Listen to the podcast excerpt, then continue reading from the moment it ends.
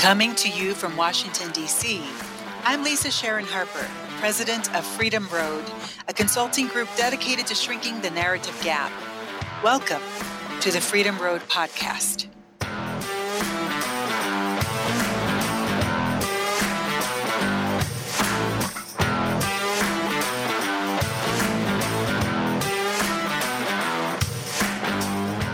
Each month, we bring together national faith leaders, advocates, and activists to have the kinds of conversations we normally have on the front lines. It's just that this time we've got microphones in our faces and you are listening in. This month, we are partnering with Activist Theology to bring a raw, real, gut level, honest conversation about an issue that is wrenching apart denominations across the country in the same way that the abolitionist movement tore asunder every single denomination in the years leading up to the Civil War.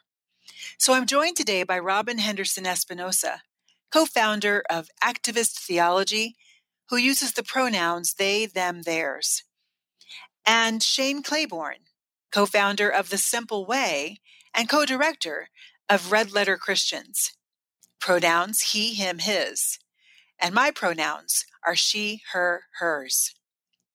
Robin, Shane, and I have come together to wade into the troubled waters of LGBTQ inclusion and exclusion in the church. We'd love to hear your thoughts. Tweet to me at Lisa S. Harper or to Freedom Road at Freedom Road Us and keep sharing the podcast with your friends and networks and letting us know what you think because we love the feedback. and we really do love to have the conversations. And I've been hearing so many wonderful things from so many uh, people I didn't even know were listening from all over the world. And it's encouraging to hear that you're listening. And it's also actually informative. It helps us to see kind of what are the things we want to be talking about in the future. So let us know, okay? Keep it coming we decided to lean into this conversation because we see the church being wrenched by this conversation. We agree that this is important because caught in the middle of this wrenching moment are people. People are being pushed out or they are leaving churches and denominations because of the shrinking ability of church denominations to engage in honest, earnest, gracious discernment with one another, with science, and with scripture around the issue of LGBTQIA inclusion and exclusion. Let's dive in. So, how has your life, both Shane and Robin, and also I'm thinking for myself as well, intersected with issues concerning the LGBTQ community? Who wants to go first? How about you go first, Robin? well, um, I think that from an early age, I knew that I was different, not just racially, because my mom asked me if anyone ever treated me differently for my skin color. Mm. She is a dark caramel brown and from Mexico. And so I knew from an early age that I was different. Wow. And I knew that I didn't understand what it meant to be girl or boy, and neither of those really fit for me. And of course, the more I grew, the more I interrogated those categories for myself and came out as queer in college, but was deeply closeted because I was at a school that would have expelled me had I come out publicly and wow. didn't come out. Yeah. Do you mind me asking what school? Yeah hardin simmons university in abilene texas. Oh wow. Um, wow I studied I studied theology there. I was an undergrad theology student. Uh-huh. Did some post grad work there before wow. I went to seminary and came out in seminary and you know was gender queer in seminary and gender nonconforming and I felt very close to the term transgender, but at that time I didn't feel like I needed to be male or female and mm-hmm at that time the only option was to transition to male and i knew that i wasn't trying to be a man nor did i mm. feel like i was female or woman and so wow um, when i entered my doctoral program i discovered the language of non-binary, and that was about ten years ago. Mm. And now, you know, people use that term a lot, but there's still really a lot of work to be done around non-binary visibility mm-hmm. but really it's i mean my engagement with the lgbtq community has been very personal mm. um, and the church has not always been a safe place for me yeah. to to be who i think i understand myself to be mm. ooh wow robin thank you i honestly like when i hear your yeah. story i honestly I, i'm kind of you and I have talked about this in the past, but I am reminded of the story of my nephew and how his story helps me to understand the depth of your story a little better than I would have. Yeah. And mm. I feel it because of that. I feel it. So I just want to be with you. Yeah. Thank you. Thank you. I'm like sitting here with you in it right now. Mm. That's mm. how I mm. feel. I have always felt that way with you, Lisa, that you've always really leaned in to understand my story and other people's stories. And mm-hmm. that's that's such a beautiful gift that you have. Well thank you. I'll tell yeah. you i was not always that way. And so i mean when i think about how this intersects with my story it was when i was when i first started well, let's let's go back to the 1990s. to go back to the 19. Well, I mean, honestly, I have to say that the issue of LGBTQ anything never really came up for me at all at any time until AIDS in the 1980s. And AIDS, in fact, ironically, I was a theater person. I was a theater major at Rutgers University at Mason Gross School of the Arts. I was an actor, you know, in their in their theater program. And it was my very first introduction to anything gay, anything was, or even thinking that that was even out there a possibility of anything was the very first theater assembly when all the theater majors of any stripe yeah. all come together once a week to have some kind of a conversation or presentation and this one was done i believe by hal prince a really big theater person out there came in and or somebody like that. He came in and talked to us about AIDS and the impact it was having on the theater community. And this was in 1987 right? So 1987 and it was just devastating the theater community and and that was honestly the very first time the word quote homosexual this is the word they used at the time um, was ever used in my presence that i remember and so it was all associated with aids and the aids quilt came through our um, i mean i really want to cry about it now thinking about it but came through our campus and our campus crusade for christ student leaders went out not as campus crusade for christ we were all crusaders like campus crusader people we all went out to see the quilt and we walked the quilt and wept now the funny thing is on a national level at that point it was it, you know people in the lgbtq community were all being villainized and it's interesting you know AIDS at that point was was as scary as the coronavirus feels like right now today. You can't go outside, you might get it, that kind of thing. But it was also all being targeted on the LGBTQ community. But I don't think it wasn't on a local level. We were just we just wept. We just wept walking those the lines of those quilts. But then, you know, years passed, decades passed, actually, maybe a, a, decade passed. And then I was on staff with InterVarsity Christian Fellowship in LA. And my next interaction with the whole issue was the question of LGBTQ people in our fellowship. And the teaching that had been taught was that it is bad, it is wrong. It didn't really even need to be taught. It just, that's just, that was the, the common belief.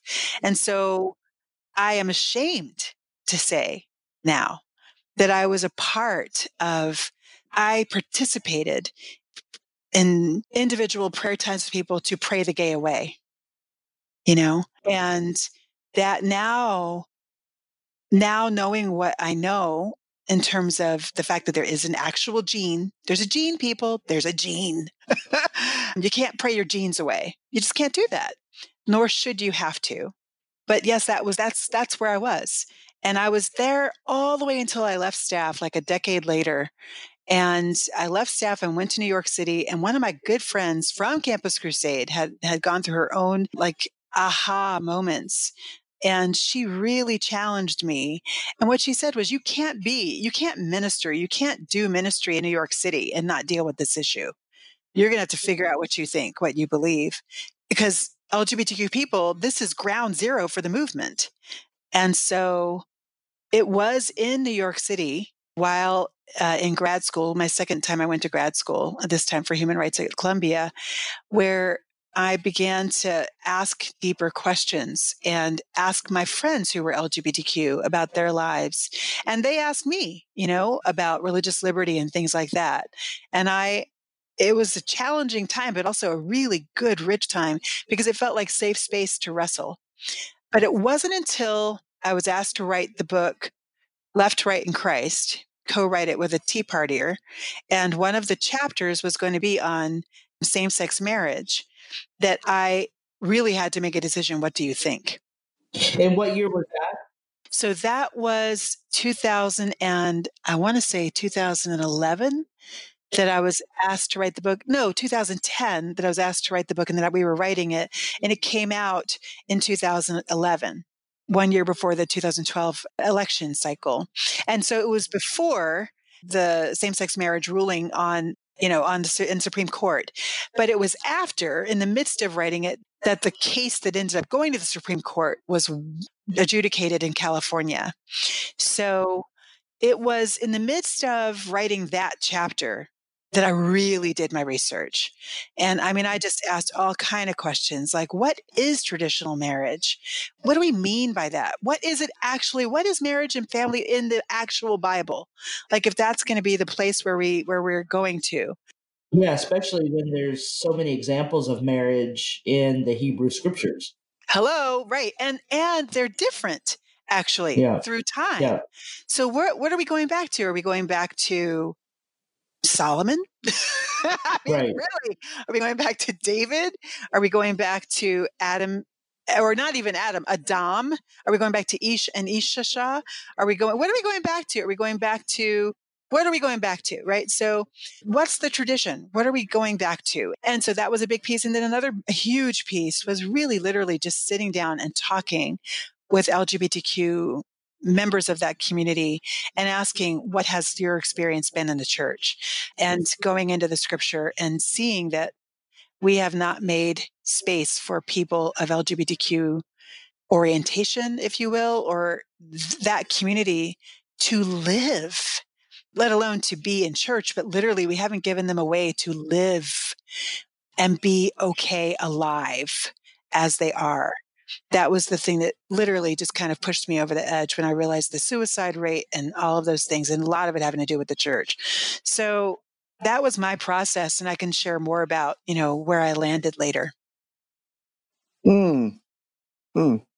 Well, I am so grateful just to uh, be listening. You know, I I love and admire both of you so much, and I think we've had conversations just privately and personally and and to have this in a, in a way that I think other folks can benefit from hearing each other is is a gift for me. And I find myself honestly um, uh, really doing a lot of listening these days because I think uh, a lot of folks in my own, as Lisa says, my own social location uh, do a lot of speaking without listening, and and you know I, I did a lot of talking about this issue when I was in high school and had no idea what I was talking right? about, along with the, right? you know, the death penalty and all kinds of other stuff that I feel really differently about. And, uh, you know, as, as some of these politicians get stuff that's played from 30 years ago, I'm like, man, I'm not sure I'd be proud of the things I said, you know, 20 or 30 years ago. But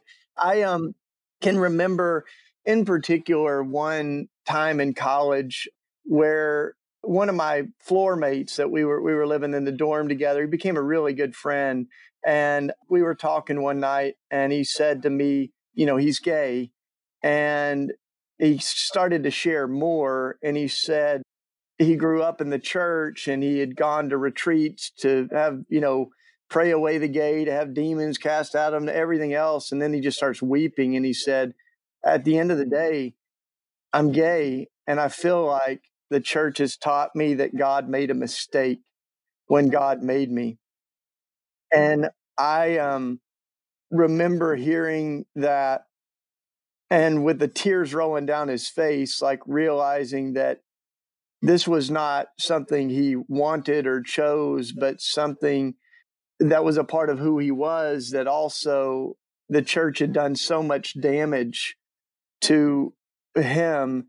And and I, you know, I I I didn't really have much to say. I just remember holding each other and praying and going like if, if, this if my friend can't find a home in the church then what have we become you know um and and after that that was one of those sort of uh crossroads for me where all of my theological ideas or whatever i had like they they just sort of started to unravel a little bit and then I, I had a whole lot of other friends that were on their own journey to figure out uh, who God's made them to be. And I, you know, had friends that had made a decision to be celibate um, as uh, gay folks, like Tim Otto, who um, became a really good friend and has written about his own journey. And he actually doesn't uh, extend that call of chastity to other folks, but that's what he felt called to do. And then so at one point we just said, let's have a better conversation about this. And we um, had a panel with different voices of uh, just people sharing stories like we're doing today. And there were stories that honestly I couldn't reconcile with each other. You know, like Tim, as a gay man choosing a life of celibacy, and then another friend who found himself uh, attracted to both genders. It ended up marrying a woman, and then another friend of mine who married a man and now you know they're raising kids together and he he's male and so they're they're living as a same sex couple and each one of these folks I know them and I know how much they love Jesus and they've chosen different ways of living out their lives you know uh, in light of their sexuality. And eh, you know it's really helped me in my own journey. I uh, i personally spent a lot of my life considering a life of celibacy and chastity and took a t- temporary vows of, of uh, celibacy and singleness and was considering that for my life. And i i um you know got uh, i was in the middle of those vows when i met katie and in fact we we um, wrote letters for months just uh, handwritten letters as we were considering dating and after that period I did. But one of the things I learned from being mentored by folks that have committed their life to celibacy, especially like Catholics, I was mentored by a, a, a Catholic monk, is that sometimes we focus so much on sex that we lose the conversation around love and and i i think our, our deep longing in all of us is to love and be loved and i know a lot of folks that have n- never had sex but they experience love really in a profound and deep way and i know other folks that you know have had a whole lot of sex but they still are you know haven't really experienced love and are still kind of um, in a pretty lonely place. So I think that the church needs a, a better conversation about love and sexuality. And I, um, for me, I start with a deep lament about the damage that's been done, you know, and, you know, I, I often quote the Barna study. It's a little outdated now, but, you know, some years ago, they went to every state in the U.S. and they asked young non-Christians what they think of when they hear the word Christian, and the number one answer was anti-gay, anti-homosexual.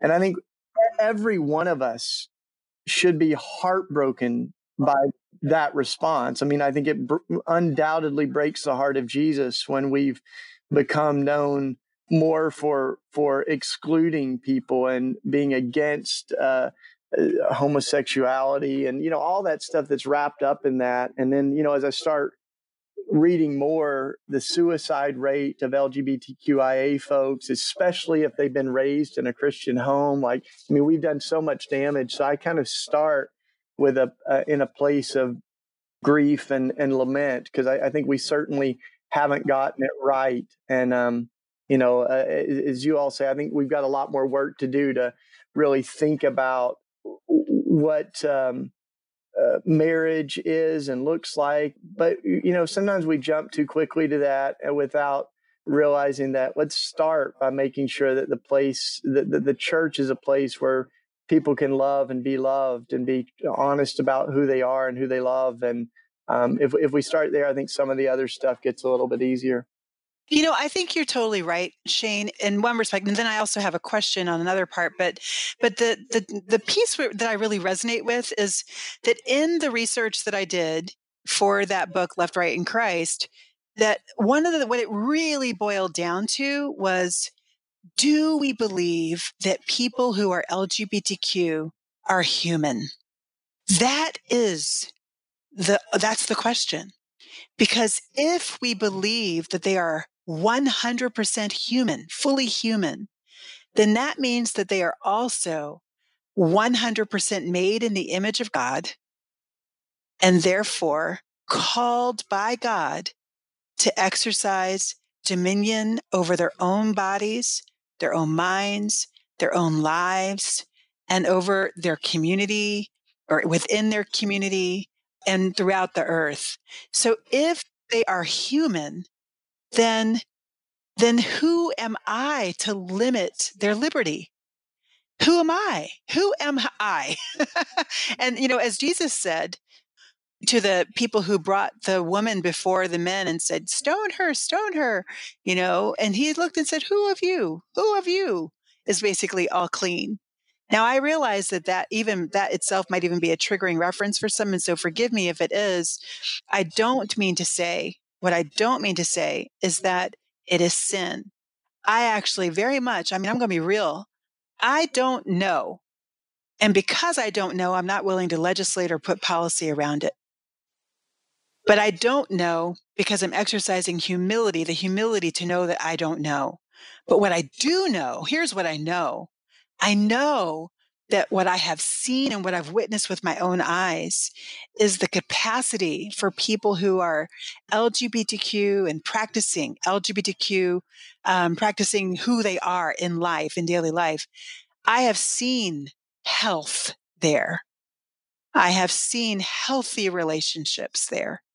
I have seen people literally come, I mean, literally resurrect from being unhealthy when in the closet, unhealthy when when not actually living fully into who they are, to being healthy and experiencing healthy relationship um, after that. So so that for me actually has been that probably is the the number one thing that has kind of moved me and that really has been in the context of an ongoing relationship with my nephew. And I'm wondering, Lisa, that personal relationship that you have with your nephew, does that give you evidence for knowing that that he is good and that he is 100% human and called by the divine? Oh my God. Yes, absolutely. So the answer, the answer to the question is a yes, is a yes. a hashtag yes. Are they 100% human? Yes. Yes, they are.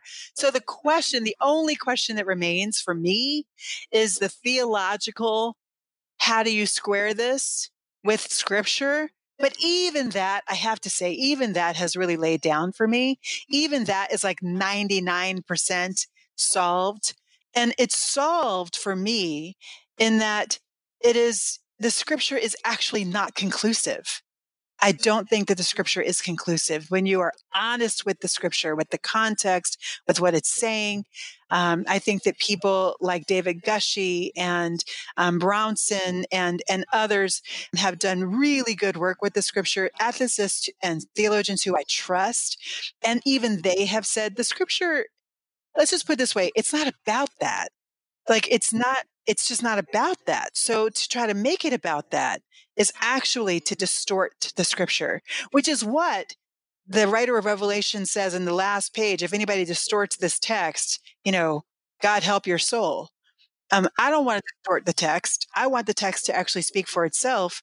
And when it speaks, it's not talking about this. It's not talking about what we're talking about today. And that's what I became convinced of when I did my research. When, when I hear you, Lisa, I, thanks for that. I, I, I, think of that scripture where Jesus talks to the Pharisees and the teachers of the law, and it's very important that Jesus's harshest words mm-hmm. um, are to the religious elite who were self righteous, and as he said, you know, were heaping heavy burdens on people. Would you know go across the world to make a, a, a convert, and then they would make them a hound of hell. You know, I mean, he's got some like really like uh, hard words, and he says to to the religious elite, the tax collectors and the prostitutes are entering the kingdom ahead of you. Yeah. I think it's one of the most profound things that he he says. And uh, um, as I as I what I hear Jesus saying is that if you've got all of this morality and theology in your head, and at the end of the day, your heart is not right, and at the end of the day, you are hurting people, like your theology is getting in the way of love, like God is love. And and we know what love is, what it feels like, what the the characteristics of it are. I mean, yeah, you know, and, and, so I think that's like um, a really important you know test for the church is is because I think there's a lot of folks that have ideas in their head that the, the way that they work themselves out is exactly like it did with the Pharisees. And there's other folks like I certainly don't think that you know the tax collectors and the prostitutes i mean they're also being healed and redeemed from the system and the world that they're in but like they are able to come in with the, the the the, posture of humility and grace and mercy and love for one another. So i think that's that's really what's at stake in all of this. And you're when you talk about scripture you know there's like six bible verses that uh, speak in any way of same-sex relationships.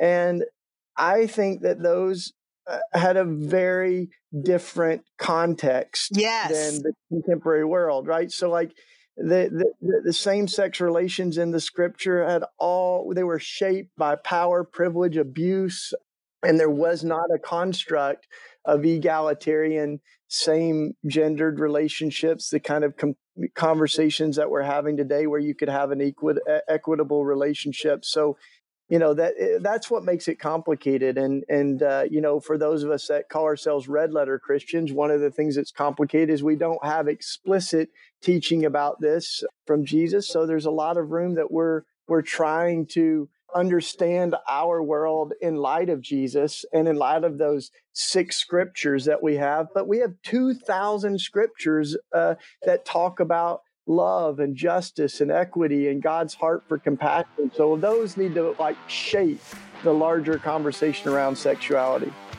These are our stories. You're listening to the Freedom Road podcast, where we bring you stories from the front lines of the struggle for justice.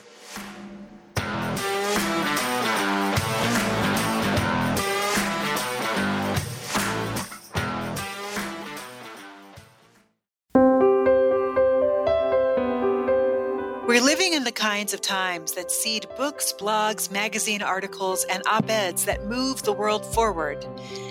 Are words floating in your head looking for a place to land? Do you need a safe space to write and share your work with other writers and receive feedback that helps to hone it, sharpen it, make it even better? Freedom Road is launching an international writing group online. Writers from across the globe will come together on Zoom, making space and writing in each other's presence, but in our living rooms, like good citizens do when we are social distancing. then we're going to share what God poured into the world through us. Your one year membership can lock in your spot in this international writing community, or you can pay month to month. Follow the link in the show notes on our website at freedomroad.us to register today.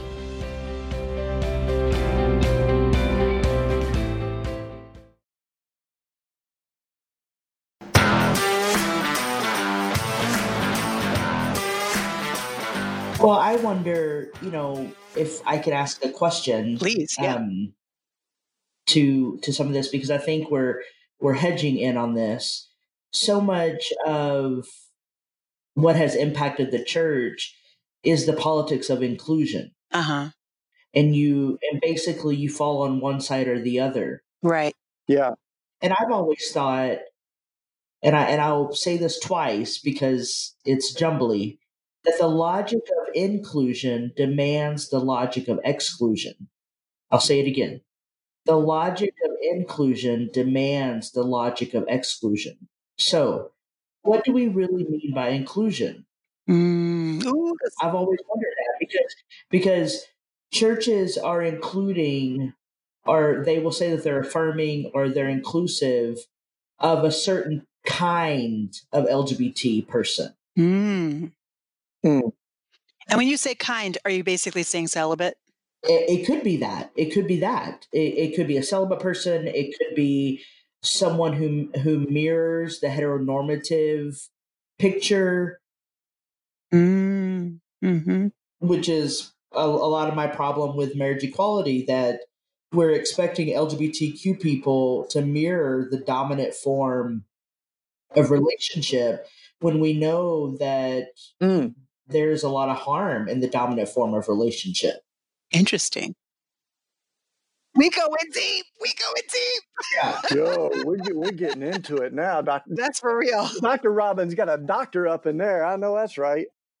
Um, no, I, I, so Dr. Robin, I, I think this is, um, this is a, a fascinating like angle on this because I, I when I'm when I'm in different contexts, one of the the things that I've seen is that I am not sure that we're all going to i'm actually pretty sure we're not all going to agree on the sacrament of marriage like when i'm in catholic context even when i'm overseas i travel to six or eight countries a year and even the LGBTIAQ, you know, like this is these are English constructs that when you get outside of that, it's these are even more complicated c- cultural conversations. And so I, I think that what I hear each of us saying that's so important is that every Christian needs to be able to say without apology or exception that every person is made in the image of God. LGBTQ person is made in the image of God and insists that their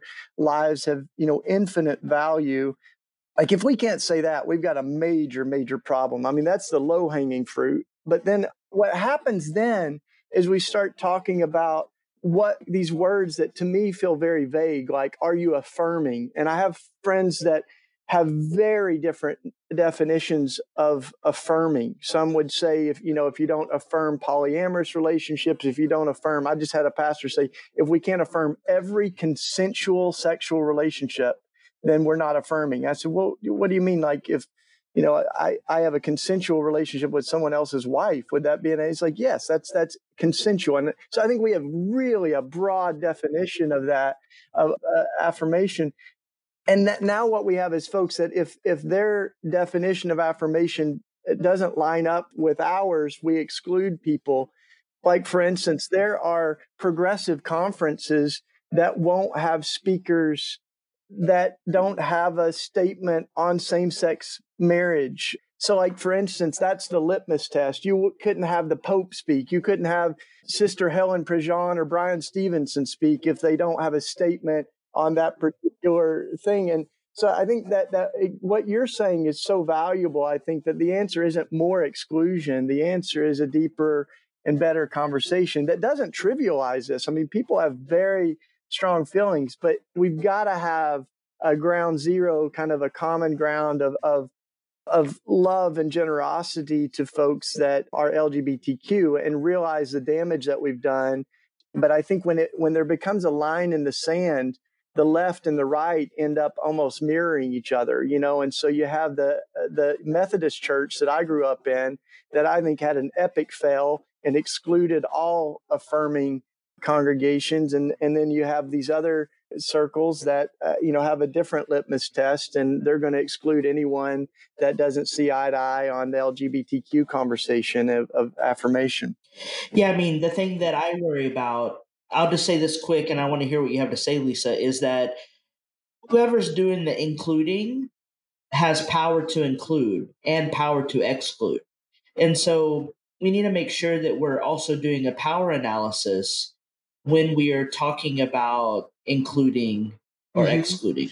Shane, I love what you said about us needing to approach us as in those who represent and, and are not represent, but are a part of the quote dominant culture, as in cisgendered, not, I mean, binary, uh, or at least living on a binary male, female, and um, straight.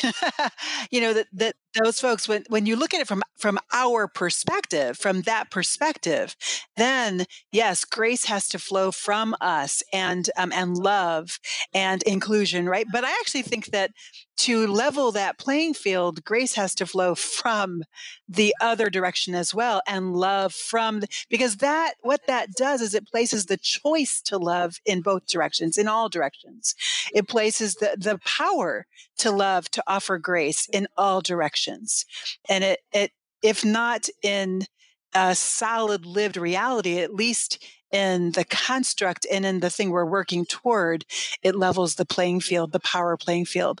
But I also want to say this that the question, or I should say, and I want to say this the question of inclusion for me is central because the question, I guess, is the inclusion into what and inclusion of what.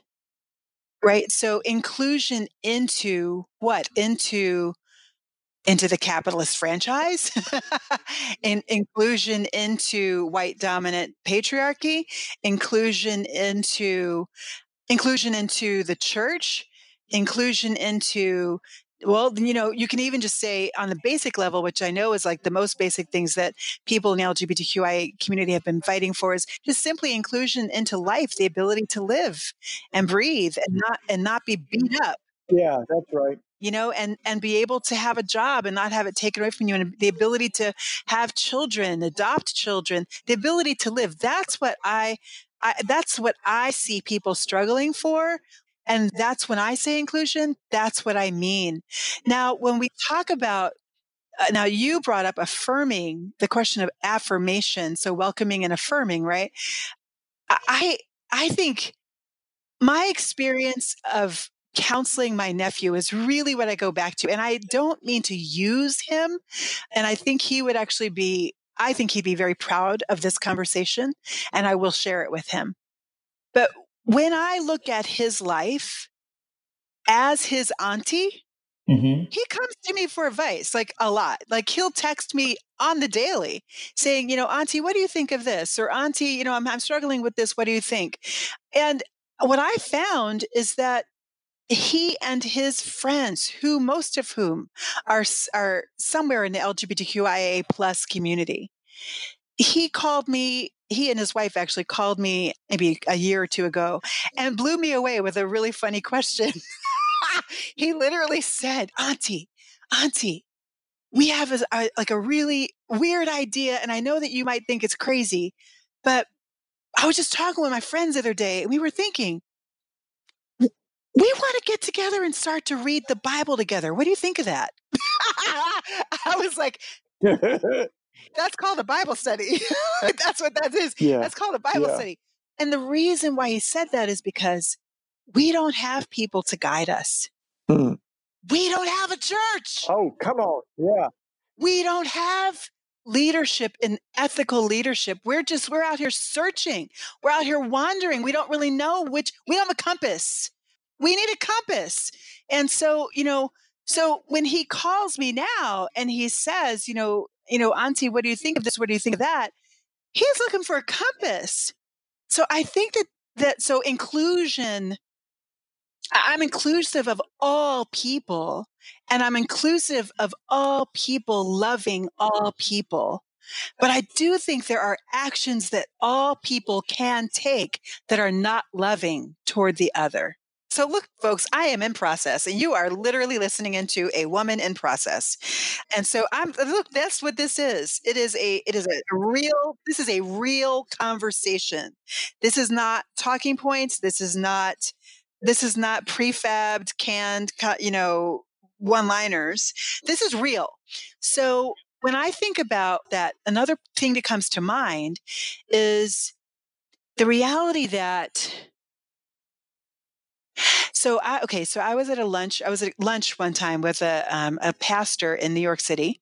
Again, um, pastor with Southern Baptist Convention roots. wasn't in the Southern Baptist Convention at the time, but had those roots, and um, had a really, really large, burgeoning church and you know at the time had only his church was only about a couple years old but he was starting to deal with this with the issue of lgbtqia um, equity and equality in his church because one of his church leaders had that week had come forward to him and say uh, you know i'm gay and i want you to marry us. And he was like uh, oh my god what do we do? And what he said to me over lunch in many ways kind of shaped i think how i approach these things now. He said what do I do? As a pastor, when my colleague comes to me and says, I am gay and I want to be in a monogamous relationship. Now, I realize this is going away from the polyamorous. I get that. I'll come back to that. Um, but when I when I when his parishioner says, "I want to be in a monogamous relationship," do I tell him, no, I will not marry you? I will not be a part of that because that's what my church has said is not, I, I can't do. But in knowing that, knowing that when I do that, I am actually then relegating him to a life of polyamor, like of not even just polyamorous, of what he called serial monogamy, because it's impossible then for him to commit to one person for life. Like it is impossible to enter into the covenant that we were created, our, our souls were created to yearn for. And then he said this he said, I think that I'm leaning toward, and I say this now knowing that this is really where I'm at, I'm leaning toward understanding our sexuality in light of the reality of the fall. And in light of the reality that none of us, none of us has a perfect sexuality, absolutely none of us. And and and also what is perfect sexuality? And also the reality that God provide God did not create us with clothes on. Think about that. We were not born with clothes on. We were not created nor in Genesis 1 or 2 were folks running around with clothes. Clothes are Genesis 3 after the fall. And it is after the fall that God covers over our nakedness, our what we then interpret as our shame with the fig leaves, with with the animal skins actually. God actually kills one of God's own creation in order to cover over, to help us. And so what if, what if all of the ways that we exercise our sexuality in ways that are healthy, the ways that we find healthy for us, what if those things are like animal skins, like fig leaves in the meantime? What if that's that's where I am, and I realize I might get some angry letters from that too. I get it, but this is my process. I, I just uh, would jump in to to say that I, I really appreciate our conversation around when, when we're thinking about fidelity and covenant.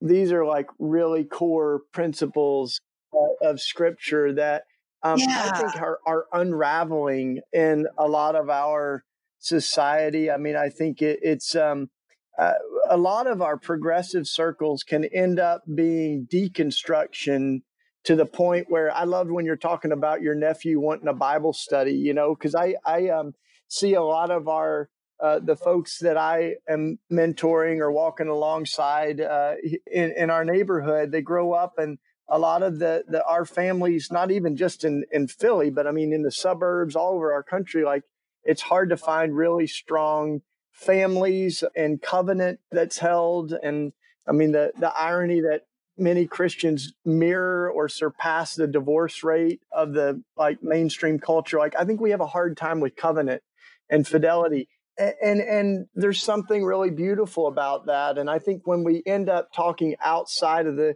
the idea of monogamous lifelong partnerships even if we might disagree on on the sacrament of marriage and things like that i think that those are those are really important core principles in the scripture that I see kind of the unraveling in the fabric of American families. I took some of uh, the young people in our neighborhood to a festival that was a lot of the the, the the circles of progressive Christianity end up like being almost post evangelical therapy. You know, it's like uh, kind of recovering from what evangelicalism and fundamentalism has done to them. And when our kids came to that, you know, one of the young guys in my neighborhood, li- he lives in a family with two moms, and he's going to these conversations. I'm hoping he'll find some, you know, helpful handholds and constructs. But so much of the conversation ended up just reacting to a fundamentalism that he didn't grow up with, that it still wasn't a, a constructive place. So I think we've got a lot of work to do to like, I mean, we've got a lot of polyamorous relationships in my neighborhood and i think a lot of our young people have a really hard time with the idea of fidelity and covenant and we can't let go of those in the midst of the other conversations you know well i i think that I feel like as the only trans and queer person on this call right now, I want to speak both from my experience as someone who I was in a 16 year relationship and I married my partner. I wrote the entire service, the liturgy, and I wrote it based on covenant. And I I intended to marry one time and have one partner. But what I discovered was that our vocations were misaligned. And it's not that we couldn't deal with covenant, or it's not that we couldn't be committed for lifelong committed partnership. It was actually we had reached the end of our season of our relationship. And we pivoted out of that relationship and got divorced, and we pivoted into a new season. And sometimes that happens. And I think that what I worry about is if we privilege covenant and fidelity, we're disenfranchising a lot of people because there are a lot of LGBTQ folks who don't understand those concepts because they've not been churched. And if we're going or to or even be, allowed to, are allowed they're to, not even allowed to have right. it. Yeah, yeah. we we the institution has so disenfranchised LGBTQ people that we are actually using a foreign language, and so and I know that that language is important to y'all. Fidelity is deeply important to me, but I probably have a broader understanding of fidelity than than maybe y'all do, and that doesn't mean that I'm wrong or y'all are right. But it just means that as a queer person, my orientation to love and fidelity, I think is broader than what, what the institutional church has allowed for it to be. And so I what I worry about is I worry about people being harmed listening to this, listening to our conversation when they might say, well, I've been taught covenant means X, but I prefer Y. And that's not and that and I'm not trying to push polyamory, but I I do worry about privileging this this language of covenant and fidelity because it's really evangelical, it's very religious, and so many of my siblings are disenfranchised from being included in that framework. And so I wonder how do we have a healthy conversation and a robust conversation about sex and sexuality from from a place that doesn't harm. I mean, when I think about doing public theology, I don't think about doing it from an institutional place, but I always think about doing it from a communal place. And so, how do we actually help community without disenfranchising community? That's really good. Wow. Wow. Well, I honestly, I honestly feel like that for me is maybe the growth edge. That's the place. Yeah. That's the place. I don't know. I don't know. But I, what I will say is that when you talk about I- here's here's the thought that went through my head as you were as you were talking is I wonder if it's helpful, if it would be helpful to pull back even further and get even even more of a larger view, a wider view of this conversation because it's zeroed in very much on the on the question of LGBTQIA and which is of course that's the subject of the of the episode, right? So we're going to talk about that. But it also comes in the context of a larger context, which is white patriarchy. Yeah. Right. And it's that context has so, so deeply structured the way we even have the conversation and the way the church has approached it. Because at the heart of the church, especially the Western church, has been the white patriarchal project. And I, I think about my conversation with the folks at Church Clarity, right? And I, I was really blown away actually by one thing that was said in, in that episode was that, you know, white patriarchy is threatened by the LGBTQ movement because it doesn't have control, because it's one more place where white men are not able to control society.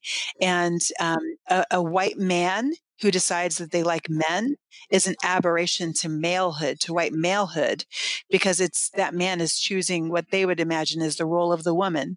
And that, that feels like a complete betrayal of white malehood. And I don't mean to, I don't mean to shift, you know, away from, I, not at all. In fact, I think that, I think we have to examine the, the framework within which we have this conversation in order to see our way to another way of having the conversation because yeah well because i mean i think you make a great point lisa that if we want to keep the status quo in check white governance white patriarchy white institutions mm-hmm. um, and even black churches you know mimic white patriarchy yeah so how do we actually break out of that imagination that moral imagination and actually lean into a more just and equitable imagination right. where all creation flourishes. Walking Freedom Road from coast to coast and around the globe, this is the Freedom Road Podcast.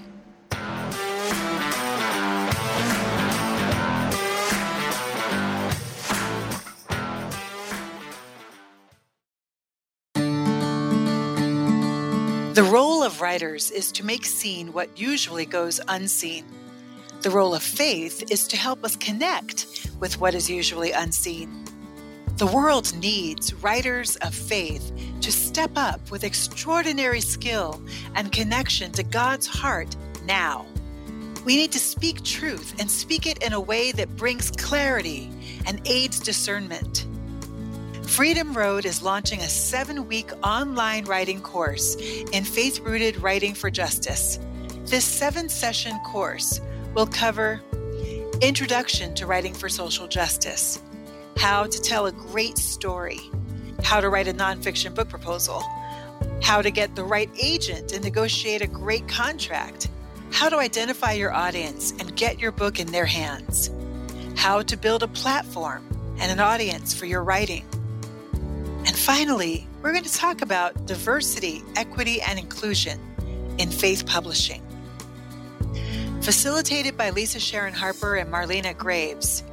Follow the link in the show notes on our website at freedomroad.us to register today.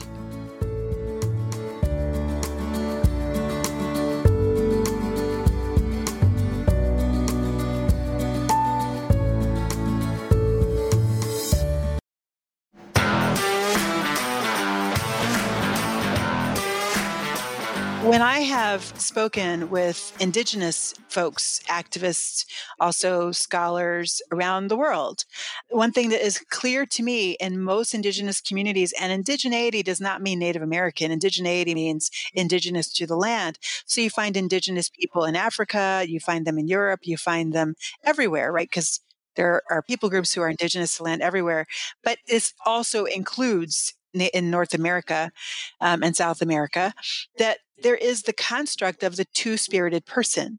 Like there is an understanding and there was a role within the community for the, for that people group.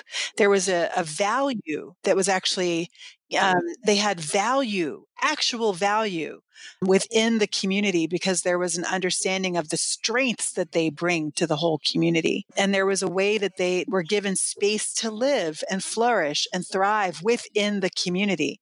So I think that I think honestly, part of the thing that I, I, I guess you're seeing me wrestle with is the fact that we have read the scripture as if it was written at Starbucks.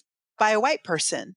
We have, we are reading this brown colonized text as if it was written in the halls of Rome, but it was not. It wasn't. It was written in caves and on the run with by brown people who were not European and who were not Western, were not, and some of whom were not even male. So they didn't think like that. And yet we have placed that on top of the text. So I know I'm in process. That's part of the reason why I said, what would it do for us to pull back and to understand the context within which we're even having this conversation? Because if we recognize that even our reading of the text is a Western overlay on top of a non Western text, what does that do to the way we think of even covenant? What does that do to the way we think of humanity and what even what Genesis 1 is actually about, Genesis 2 is actually about? It's no longer necessarily about Adam and Eve. In fact, it's not about Adam and Eve. Those words are not used in that text. Those names are not there in that text. The words are Ish and Ishasha, right? And the one who actually in the beginning, this is the thing that blows my mind. If you are true to that text, now you see me clap my hands because I'm so passionate about this. If you are true to Genesis 2, then you must, you must accept the reality that the first human was non-binary. The first human was Adam, which simply means of the earth. And it is, it is not necessarily a male construct. The first male language you see is when when God takes that rib out of the human and separates male from female, right? Ish and Ishasha. It's the first gendered language you have in Genesis 2, but humanity doesn't start there. So it could even be, one could theologically argue, I mean, literally could argue as a literalist from the text that, that the most human humans are non-binary. You, I mean, you, you're preaching the good word, right? We have when when scripture was interpreted, and I learned this when I took I, I was a biblical language minor in college. We've read gender into the Bible, and we've cre- we socially constructed a narrative to fit a particular paradigm, and we need to be careful. Like if we're going to read the Bible literally, we also need to do the historical work of understanding that Adam just means earth creature, and there is no assigned to Adam.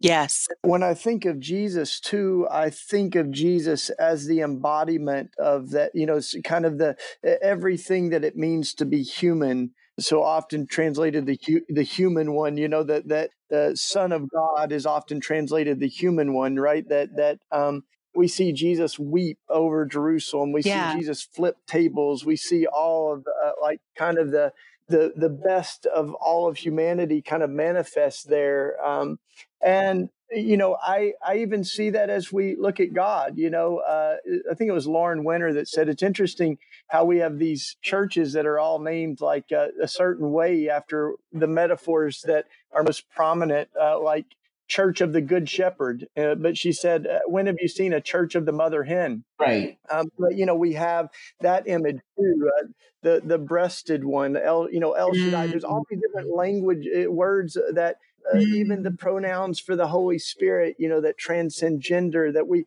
So I, I see that you know to be to be human is to have be made in the image of God. And we certainly see a complexity in God. And, you know, even like as you were saying, the first human, it's, it's pronounced good when they're helping one another. So that, you know, the, the communal nature of God is in us to love and be loved uh, is what we see as we're made in the image of God, where two or three of us gather, you know, God is with us, this kind of call to community. So I, I vibe with that. I, I think that, that one of the things that as I think of uh, the the larger global conversation, it, it, really is complicated, right? Because yeah. the United Methodist Church, again, like where I grew up, is a very white denomination, and yet the U.S. community of the Methodist Church was, in some ways, more affirming and inclusive than the global church. And I think there were global folks that were used as kind of pawns and this maneuvering and everything else but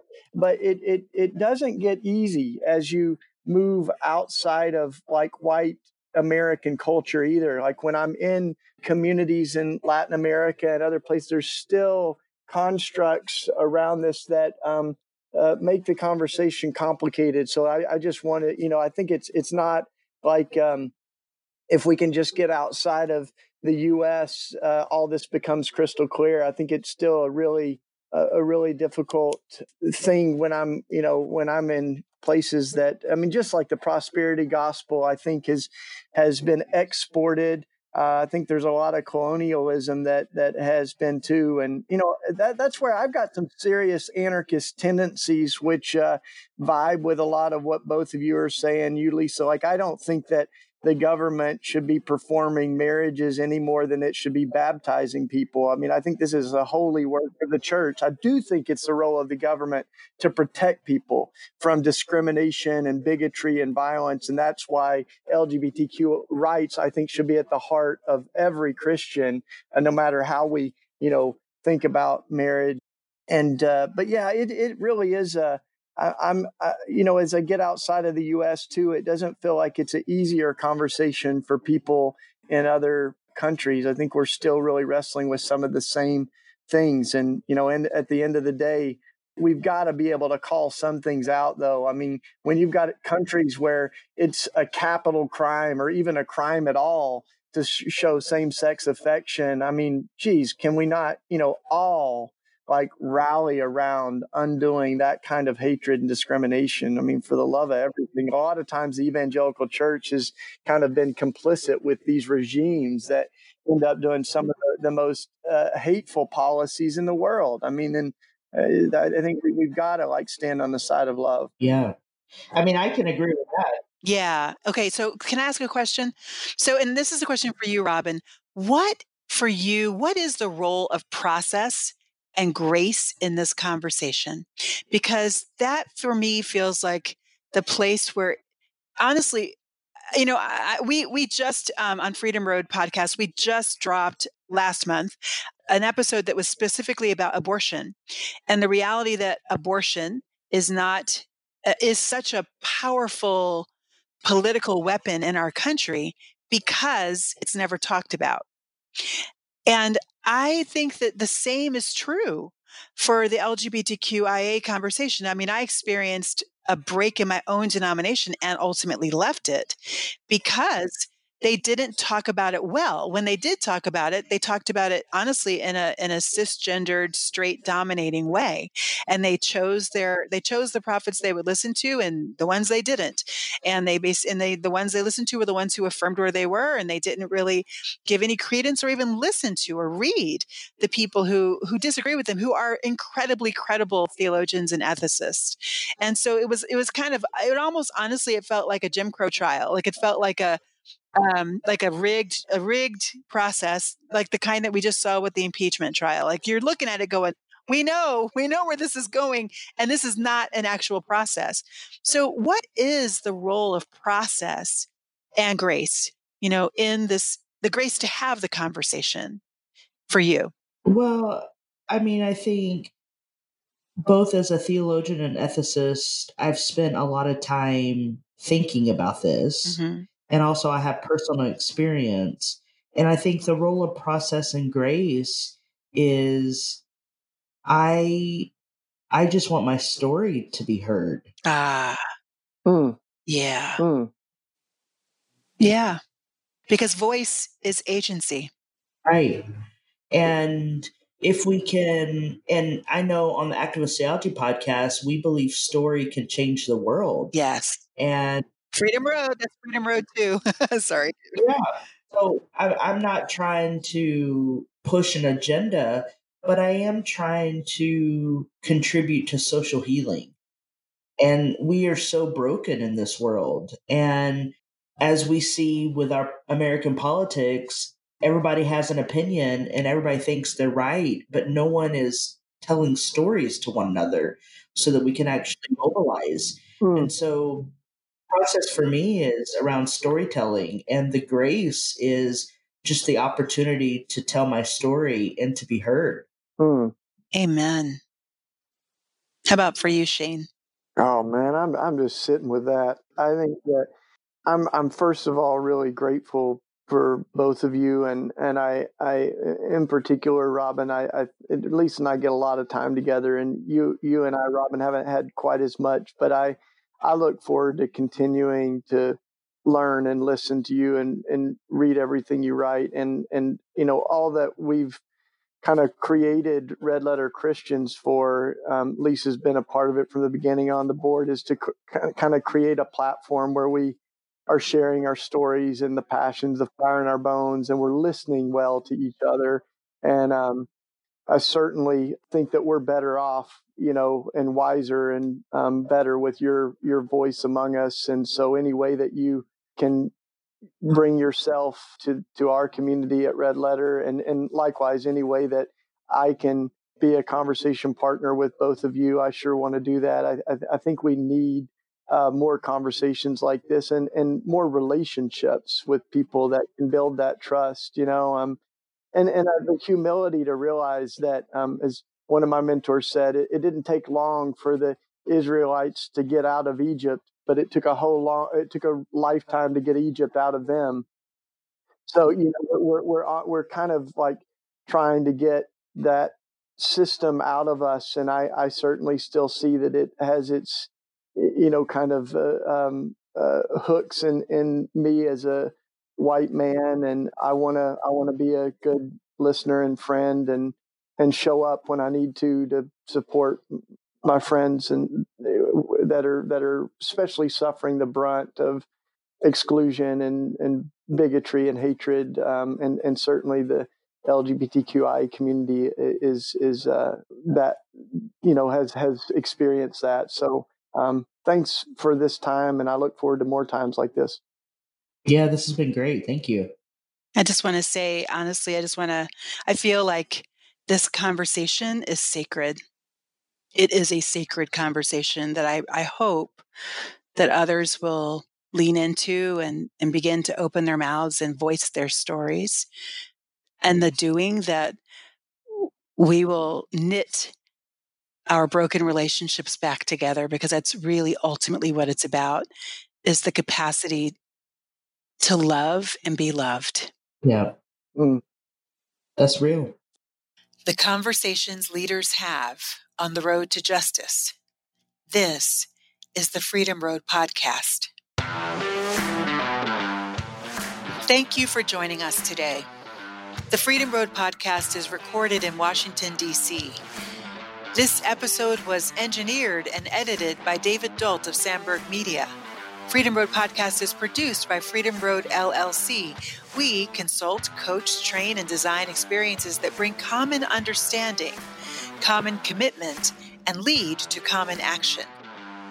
You can find out more about our work at our website, freedomroad.us. Stay in the know by signing up for updates. We promise we won't flood your inbox. We invite you to listen again next month. New episodes drop around the first day of each month. Join the conversation on Freedom Road.